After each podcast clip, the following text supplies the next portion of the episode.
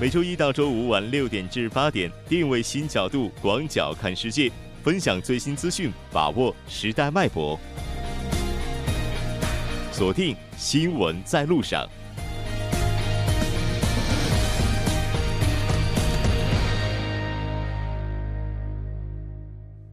好的，欢迎回来。半岛之外为您带来主要的今天国际方面的主要资讯。那稍后是广告时间，广告过后马上回来。关注半岛之外事态走向，传播全球动态新闻声音。半岛之外。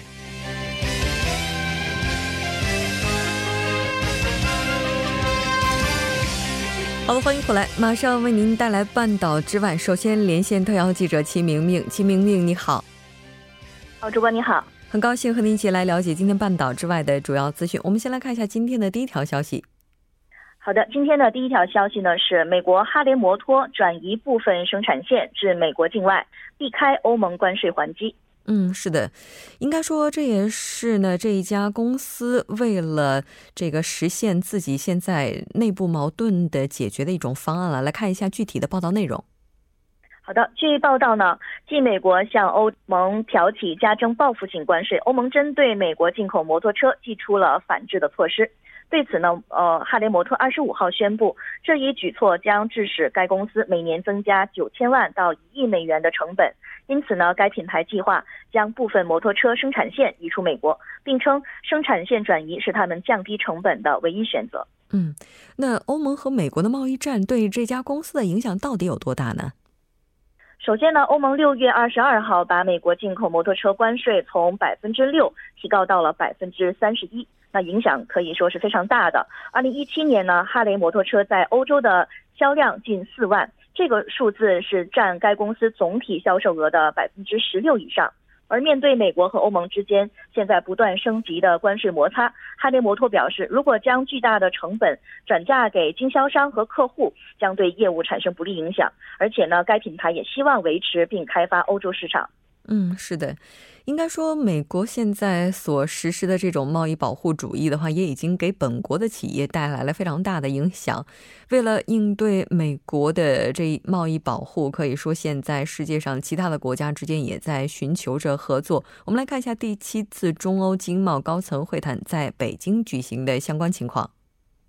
好的，那中欧经贸高层会谈呢？这次呢是在北京举行。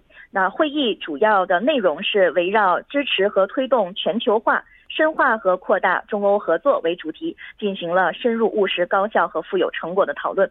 此外呢，双方也共同认为，必须坚决地反对单边主义和贸易保护主义，防止这种行为可能对世界经济产生的冲击和衰退性的影响。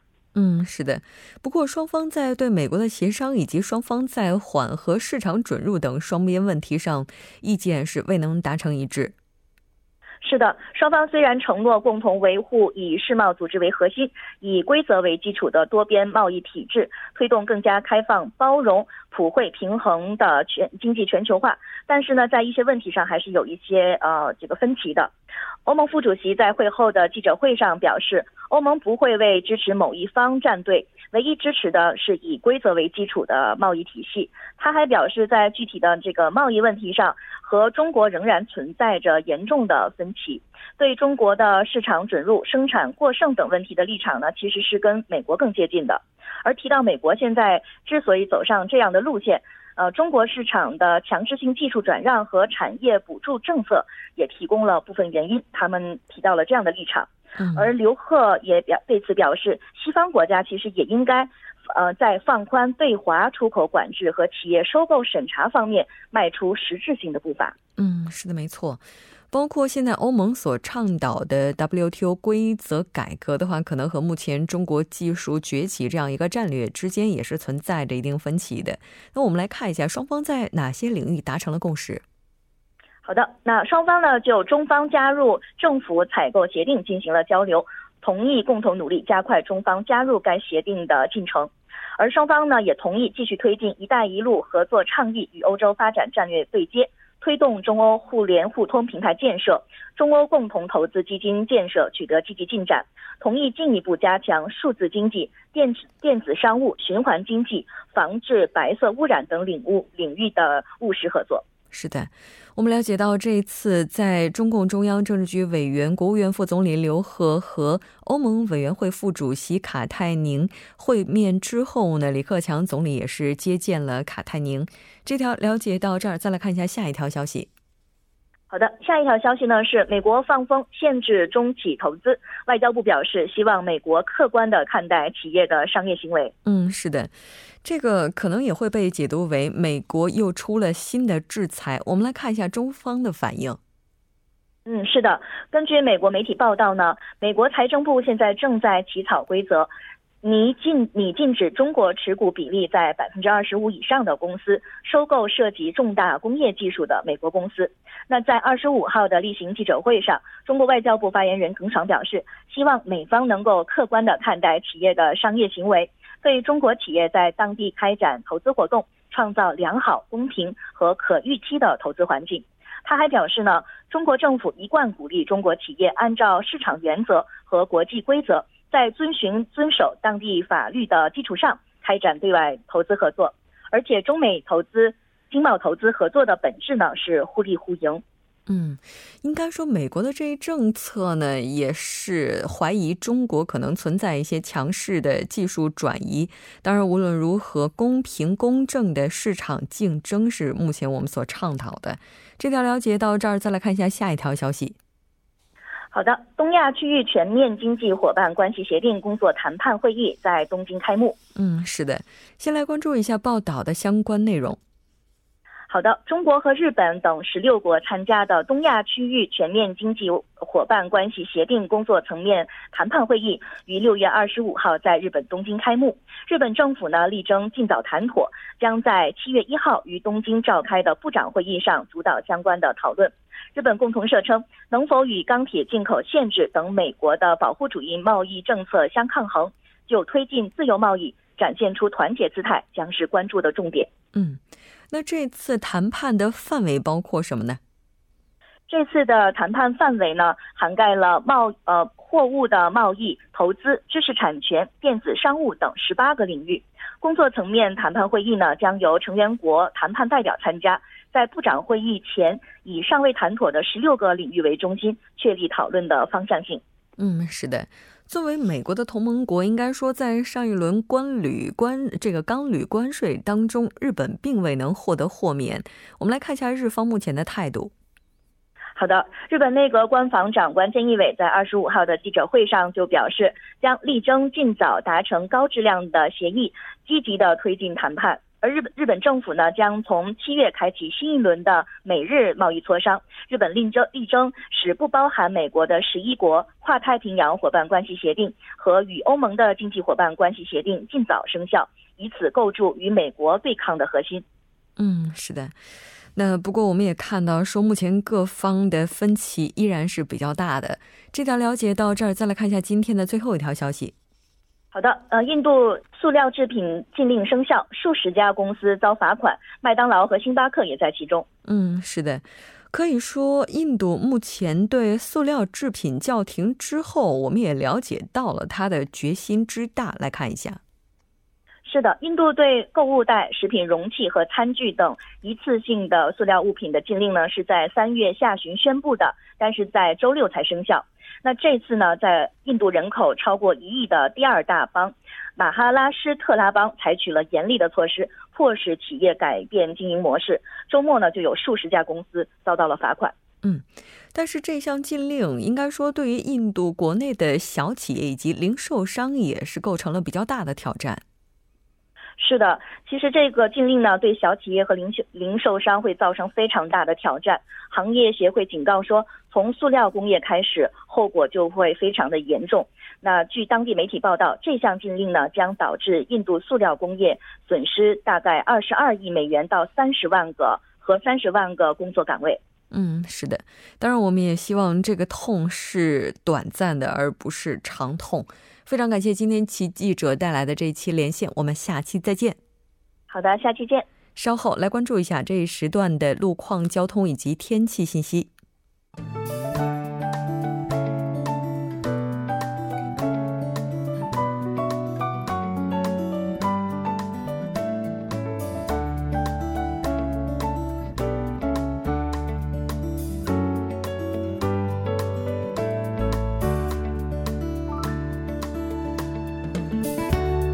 晚间六点四十一分，依然是由程琛为大家带来这一时段的路况及天气信息。我们先来关注一下来自首尔市交通情报科发来的晚高峰实时路况。第一条消息来自江边北路依山方向元小大桥至马浦大桥路段，刚刚呢在该路段的四车道上发生了追尾事故，还望后续车辆保持安全车距，小心驾驶。接下来是在奥林匹克大路金浦方向杨花大桥至成山大桥，那在大约十五分钟之前发生在该路段四车道上的追尾事故，相关人员正在积极处理当中。受其影响，目前该路段拥堵比较严重，还望途经的车主们参考相应路段提前变道行驶。好的，我们继续来关注天气。本年度的梅雨季节今天开始正式拉开了序幕。今天的降水呢，主要集中在首尔和京畿道等中部内陆地区。到目前为止，中部地区的短时强降水、雷暴大风等向强对流的天气呢，仍在继续。建议各位听众朋友们出行时计划好出行时间，做好防范措施。我们先来关注一下首尔市未来二十四小时的天气预报。今天夜间至明天凌晨阴转阵雨，最低气温。二十度，明天白天多云，最高气温二十七度。好的，以上就是这一时段的天气与路况信息，我们稍后再见。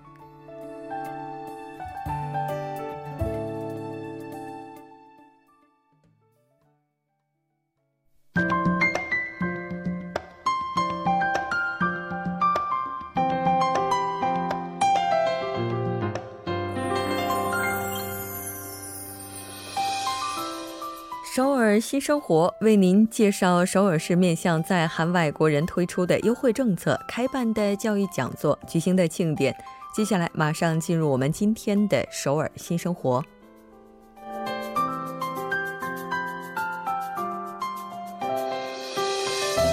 来看一下今天的第一条消息。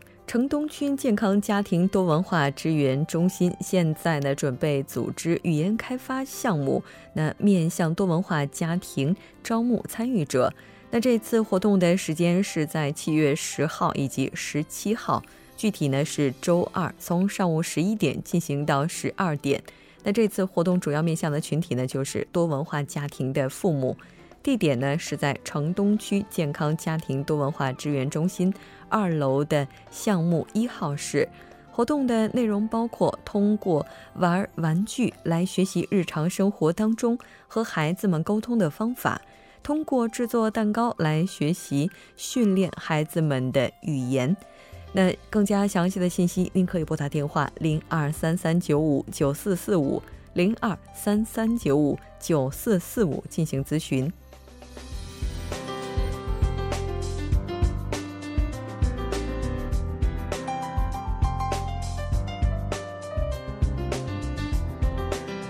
来看一下今天的下一条消息。那这条消息是永登浦区多文化家庭支援中心组织的中途入境青少年支援项目之交同龄朋友活动。那这次活动的时间是七月二十八号到二十九号，那这个时间是两天一夜，地点是在中青青少年修炼馆。这次活动主要面向的群体呢是多文化家庭以及非多文化家庭的青少年朋友，一共会招募六十人。当然，对青少年朋友的年龄有一定的要求，应该是小学五年级到中学三年级。这次活动的主要目的就是希望帮助中途入境的青少年朋友来提高他们适应韩国社会的能力，并且呢，也希望他们能够找到同龄人朋友。这次活动的参与费用以及准备物品呢，我们也来看一下。那费用是全免的。当然，如果您要参与进来的话，需要提前准备好毛巾、洗漱用品、衣物等等。那更加详细的方式，您可以拨打电话零二八四六五四三二零二八四六五四三二来了解。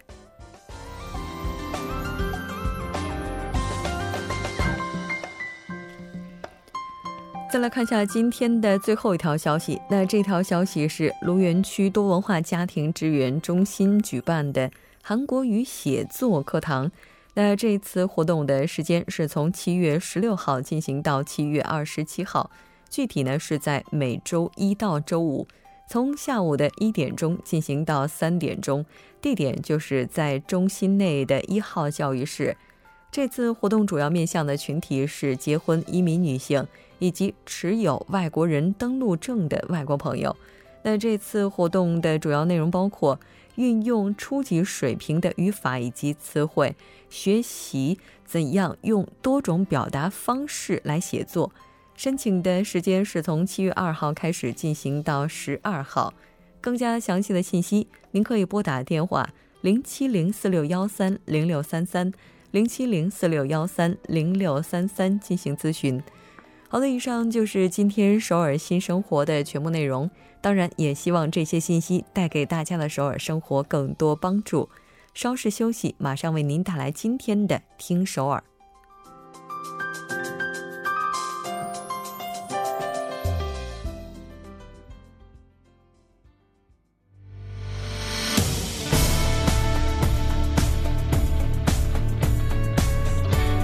您现在收听的是《新闻在路上》。好了，欢迎回来。现在时刻是六点四十七分，这里是正在为您直播的 TBS EFM 调频一零点三《新闻在路上》，马上为您带来听首尔。首先有请栏目嘉宾金勇，金勇你好。好，大家好，主持人好。很高兴和您一起来了解今天首尔市的消息。那咱们今天呢，先来看一下第一条消息。嗯，好，第一条消息呢是围绕着这个首尔地铁无人驾驶系统的引进哈，呃，出现了一些矛盾，应该算是这个劳资双方出现的矛盾，应该算是日益激化了。嗯，地铁无人驾驶这个，如果一旦开始正式推推进的话，也就意味着目前的这些地铁驾驶人员，他们有可能会面临失业。对，是这样。我们来看一下具体的情况是怎样的。嗯，我们都知道，现在运营这个首尔地铁的一到八号线的这个首尔交通公社表示呢，将在今年。呃，引进这个无人驾驶系统，呃，计划呢，目前呢，先在这个八号线进行这个试运行，然后再根据这个运营的情况，在明年的时候把该系统再运用到这个五号线上。但是，这个交通公社提出这个计划之后呢，另一方面，在这个首尔交通公社的一些工会啊，召开记者会，他表示要求中断这个无人驾驶系统的引进，然后呢，并强调，其实在这个时候不应该引进这种呃还不完整和不稳定的这些系统，而是。是应该增加和追加一些呃人力的一些补充上，然后呢，其实工会方面还主张呢，就是说在列车运行的这个当务之急，现在是将五到八号线的一些呃现在只有一个人这个负责的这样的一个岗位上啊，增加到两个人，因为我们知道现在一到四号线呢是由两个人负责一个一个区区域的一个这样的一个制度啊，然后呢，现在他表示呢，呃，目前不是引进这个。呃，全自动的自动驾驶的这样的系统的一个最佳时机，现在应该是增加人员的这个时候。嗯，是的。应该说，现在看来的话，机器在越来越多的领域取代人类的话，似乎已经是大事了哈。对。那我们看到说，工会还对使用 CCTV 来监控火灾系统表示了质疑。嗯，对。呃，因为什么呢？因为在后天的时候呢，就将在这个君子站试点运营这个智能车站的这样的一个系统。其实这个系统当中有一个，就是说通过 CCTV 来判断这个火灾或者是一些呃突发情况的预呃。预警吧，应该算是。然后呢，而且对这个火灾呢，采呃采取一些相应的措施。但是呢，工会表示呢，现在的这个系统呢，还没办法，其实采取最应急的一个措施。然后呢，相反呢，其实是有公社的公社解释说呢，呃，其实现在呢，不是说在这个地铁里正式的运营这个这些系统，所以呢，不是说呃运营之后人力的就会撤销掉哈。所以呢，应该算是一个试运行的阶段，也是在测试这个第四次的这个产呃产业革命带来。的这个新技术能否在这个我们生活当中运用到？所以呢，现在应该算是还在这个两方双方在这个不断的呃进行争论的一个过程。嗯，是的。当然，不管怎么样的话，可能对于更多的朋友而言呢，听到这条消息会再一次有危机感。嗯，对。就我们究竟真的是无可替代的吗？那这条了解到这儿，再来看一下下一条消息。嗯，好，第二个消息呢是和这个我们现在韩国的整个社会大问题，就是低出出生率有关的哈。接受政府二十六号表示呢，为了减轻这个父母的呃抚养费的这些负担，将从七月份开始实施针对婴儿以及这个生育家庭的一些支援服务。嗯。哎，都包括什么呢？嗯，这个服务包括我看了一下，非常多哈。从下个月的一号起哈，在首尔出生的所有的儿童和生育的家庭，将提供给这些，比如说婴儿的需要的一些用品，比如说呃婴儿用的牙刷，还有就是说鼻涕的吸收器啊等，价值十万韩币的育儿用品。然后呢，另外呢，产后的调理人员呢将访问到这个呃新生儿的家庭当中，提供这个和。提供，比如说照顾产妇，或者是她的一些健康护理，或者是帮助他们就是照顾这个新生儿、整顿家庭等这样一些服务。嗯。那其实对于这个夫妇来讲，如果家里突然多了一个孩子，各方面的支出这幅度增加还是比较大的。对，刚才提到这个育儿用品的话，就该怎么去申请呢？嗯，这个育育儿用品呢，刚才说了有几个东西啊，只要拿着身份证到所属的这个居委会去申请就可以哈。嗯。然后呢，可以当场领取，或者是选择快递到家。如果当时你是手是空着的，或者是你开车去了，这样的话呢，可以当场就领回去。这样的话。话可能会先先先拿到先用哈，但是也如果这个不方便的话，可以选择快递到家里啊。然后呢，这个申请时间限制呢是在出生后的三个月以内。然后呢，可以选择去申请这些套件哈。而这些套件呢，我看一下主要有什么呢？一共有三种套件，还可以选择，就是选择自己最需要的一种。有些是比如说婴儿的这个母母乳的套件，嗯，然后呢，还有就是婴儿的健康套件，嗯，还有就是婴儿的外出时候用的一些套件。这三个当中都可以自己选择哈。然后呢，在呃领取这些套件的同时呢，还可以申请这个育儿相关的一些知识手册。嗯，这个手册上可能第一次做妈妈的人可能不太清楚哈，虽然可能会提前去学习和准备，但是呢，还是需要这些手册的。然后还有就是，我们知道现在很多车上啊后面都会贴上 baby in car baby in car 啊，所以呢，也有这样的一些免费发放的一些纸贴啊，可以贴到车的后面。是的，嗯。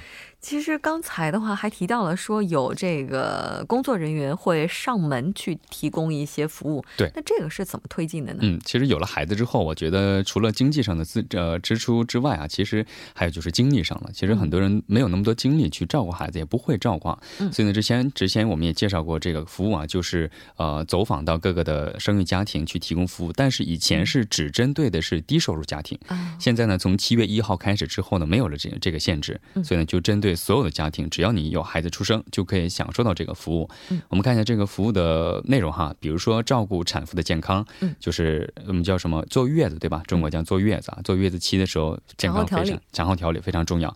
还有就是婴儿的这个照顾，比如说他的母乳哺乳啊，或者是帮助人工的呃母乳挤这个，还有就是奶瓶的消毒，还有就是婴儿用品的这个洗涤清洗等等哈。嗯，然后呢，还有就是就餐补助，还有整顿这个家家里的一些家务等等等哈。嗯。然后这个的申请时间呢，是从预产期前四十天，就是呃要生孩子那天的四十天前和产后的三十天内进行申请就可以。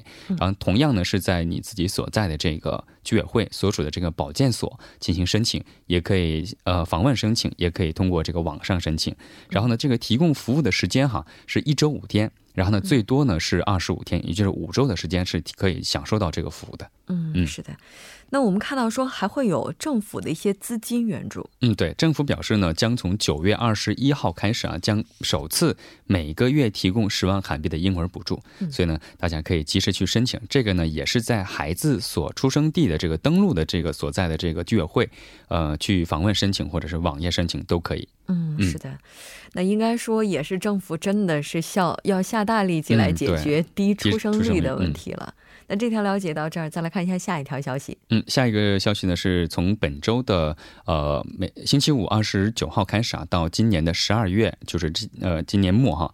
然后呢，每个月的最后一个星期五，在全国的书店将举行一个活动，叫做深夜图书日。哦，深夜图书日，这是什么活动呢？深夜图书日呢，就是指在这个书店哈，在延长这个他自己的营业时间，然后呢，寻找与这个读者共享快乐的这样一个读书活动哈。可能目前呢，这个书店呢，其实我们都知道，大在大概在这个九点钟左右的时候都关门了。然后参与这个活动的书店呢，将会把这个营业时间调整到十二点以后，甚至还有一些书店呢，将选择通宵营业。呃，注意是在每周五晚上。啊。那它这个有什么特别活动吗？呃，据了解呢，这个活动有很多啊，每个书店呢它也不太一样哈。有的比如说是深夜约稿，或者一起写写创作啊，这这样的。还有就是，还有就是很有意思的，就是和书店的老板掰手腕这样的一个游戏 啊。还有呢，就是和作家一起进行这个烤烤一些青花鱼呀，或者烤烤这个鱿鱼啊等这样的一个派对啊，烧烤派对。我觉得大家可以去一边看书一边去和这个作家去分享一些心得，我觉得也是非常好的。是的，没错，深夜不只有食堂，还有书店。对，是这样的。非常感谢金宇，我们下期再见。好，再见。那到这里，第二部节目就是这些了。整点过后马上回来。